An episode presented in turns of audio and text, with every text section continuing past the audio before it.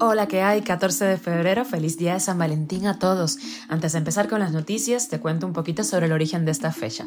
Está en la Roma del siglo III, cuando el cristianismo comenzaba a extenderse. En ese momento gobernaba un emperador que se llamaba Claudio II el Gótico, que eh, promulgó una ley que prohibía casarse a los jóvenes para que pudieran así alistarse al ejército.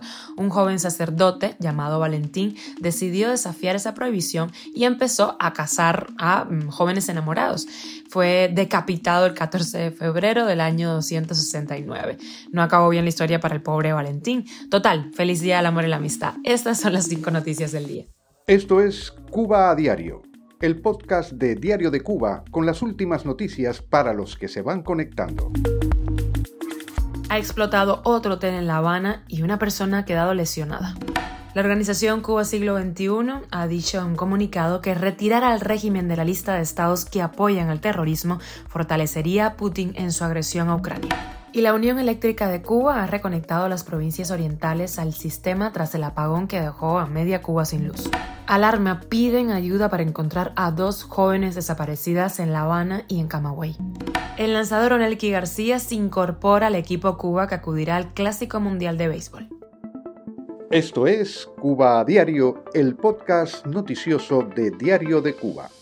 En la mañana de ayer lunes ocurrió una explosión en el Hotel Caribbean ubicado en la calle Prado, esquina con Colón. Así lo reportó a través de Facebook el periodista oficial Lázaro Manuel Alonso.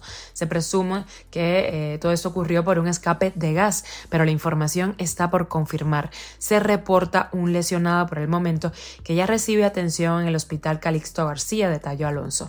El también director del Noticiero Nacional de Televisión dijo que los otros huéspedes fueron evacuados. El periodista señaló que no se reportaron daños estructurales de magnitud y la situación está controlada en ese lugar, pero está cerrado al acceso ante el peligro de que pueda caer en algún momento la construcción completa.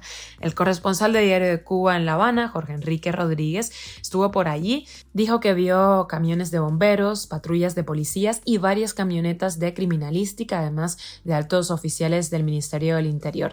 También preguntó a vecinos que dicen haber sentido olor a gas con frecuencia.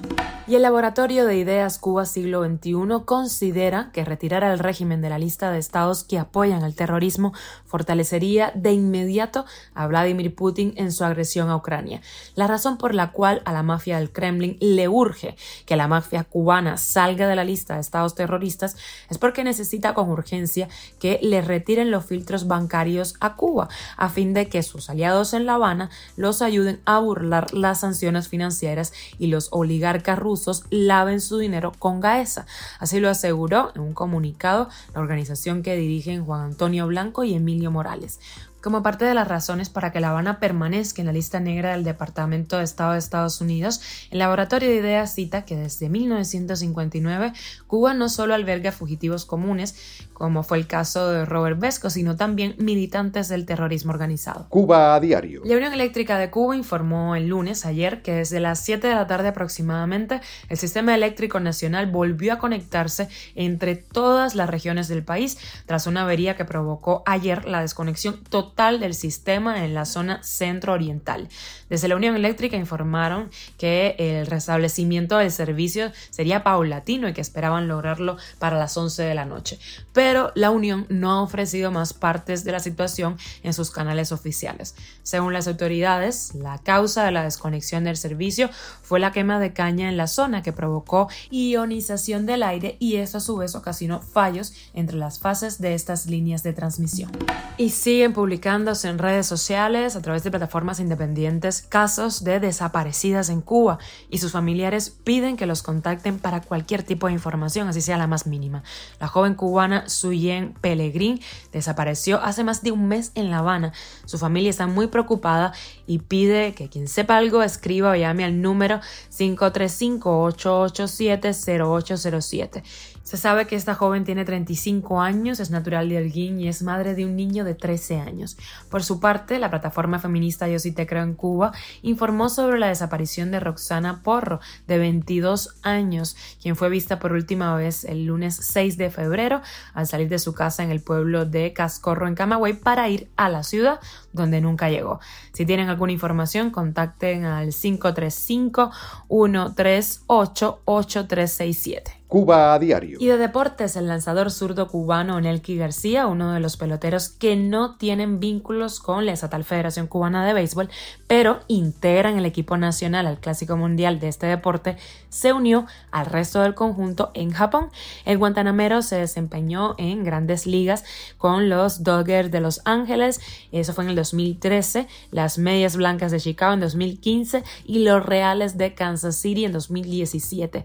Después ha jugado en las ligas profesionales de México, Japón y China. García no pertenece actualmente a ninguna organización de grandes ligas, por lo que no tuvo que esperar hasta el próximo 3 de marzo, cinco días antes del inicio del quinto clásico mundial de béisbol, para entrenar con el resto del conjunto. Los otros agentes libres que ya pueden unirse al equipo Cuba son Joenny Céspedes, Erisbela Rueva Ruena, Yadil Mujica y Lorenzo Quintana. Y con la noticia extra miramos hacia Perú. La fiscalía de ese país está investigando las fuerzas de seguridad por asesinato de manifestantes. Entre los crímenes denunciados figura la muerte de al menos ocho personas, entre ellas un menor de edad, en enfrentamientos con la policía durante una protesta en Ayacucho el 15 de diciembre. Estaremos muy pendientes. Esto es Cuba a Diario, el podcast noticioso de Diario de Cuba, dirigido por Wendy Lascano y producido por Raiza Fernández. Gracias por informarte en Cuba a Diario. Recuerda que estamos contigo de lunes a viernes. Que pases un feliz día.